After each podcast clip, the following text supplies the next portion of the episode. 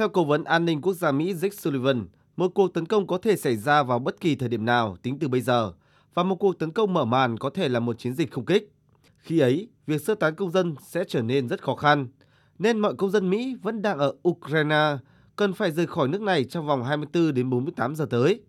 Ông Sullivan dẫn nguồn tình báo Mỹ cho biết, Tổng thống Nga Vladimir Putin có thể ra lệnh tấn công trước khi Thế vận hội mùa đông Bắc Kinh kết thúc, tức trước ngày 20 tháng 2 tới. Và cũng có khả năng Nga sẽ thực hiện một cuộc tấn công nhanh chóng nhằm vào thủ đô Kiev của Ukraine. Chúng tôi tiếp tục nhận thấy các dấu hiệu về sự leo thang từ Nga bao gồm việc các lực lượng mới tiếp tục được triển khai tới biên giới Ukraine. Như chúng tôi đã nói, một cuộc xâm lược có thể bắt đầu bất cứ lúc nào nếu Tổng thống Vladimir Putin quyết định ra lệnh. Nó có thể bắt đầu ngay trong khoảng thời gian diễn ra Thế vận hội Bắc Kinh, mặc dù có rất nhiều suy đoán rằng nó sẽ chỉ diễn ra sau đó. Tuy vậy, quan chức này cho biết vẫn cần chờ đợi vào cuộc trò chuyện giữa Tổng thống Mỹ Joe Biden và người đồng cấp Putin dự kiến diễn ra vào tối nay theo giờ Moscow, theo lời mời của Mỹ. Trước diễn biến căng thẳng, hàng loạt quốc gia hôm qua bắt đầu theo chân Mỹ khuyến cáo công dân rời khỏi Ukraine và ngừng mọi hoạt động đi lại tới quốc gia này. Bộ Ngoại giao Anh đêm qua ra khuyến cáo công dân Anh tại Ukraine nên rời khỏi đó thông qua các phương tiện thương mại trong lúc chúng vẫn còn sẵn có.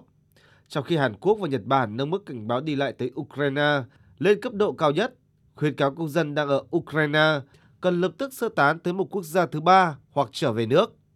Những người có kế hoạch đi lại tới Ukraine phải hủy chuyến đi. Thậm chí Hà Lan còn có kế hoạch chuyển cơ sở ngoại giao từ thủ đô Kiev tới thành phố Lviv ở miền Tây Ukraine. Còn Israel viện dẫn tình hình ngay một trầm trọng cũng đang gấp rút sơ tán nhân viên đại sứ quán. Theo nguồn thông tin từ Tổ chức Hiệp ước Bắc Đại Tây Dương NATO, Nga đang triển khai khoảng 100.000 đến 150.000 binh sĩ tại biên giới giáp Ukraine với nhiều loại khí tài quân sự hiện đại nhất, gồm tên lửa, thiết giáp hạng nặng, cùng những binh sĩ được trang bị súng máy ở Belarus, đánh dấu thời điểm nguy hiểm nhất đối với châu Âu trong khoảng 3 thập niên kể từ khi Liên Xô sụp đổ. Trong khi Tổng thống Mỹ Joe Biden cho rằng Mỹ và đồng minh đang phải đối mặt với lực lượng quân đội hùng mạnh nhất thế giới và mọi thứ có thể trở nên hỗn loạn nhanh chóng. Tuy nhiên, Nga luôn bác bỏ việc có kế hoạch tấn công Ukraine sau khẳng định lợi ích an ninh của quốc gia này cần phải được tôn trọng. Hiện các nước châu Âu vẫn nỗ lực và ưu tiên thực hiện các bước đi ngoại giao để hạ nhiệt tình hình,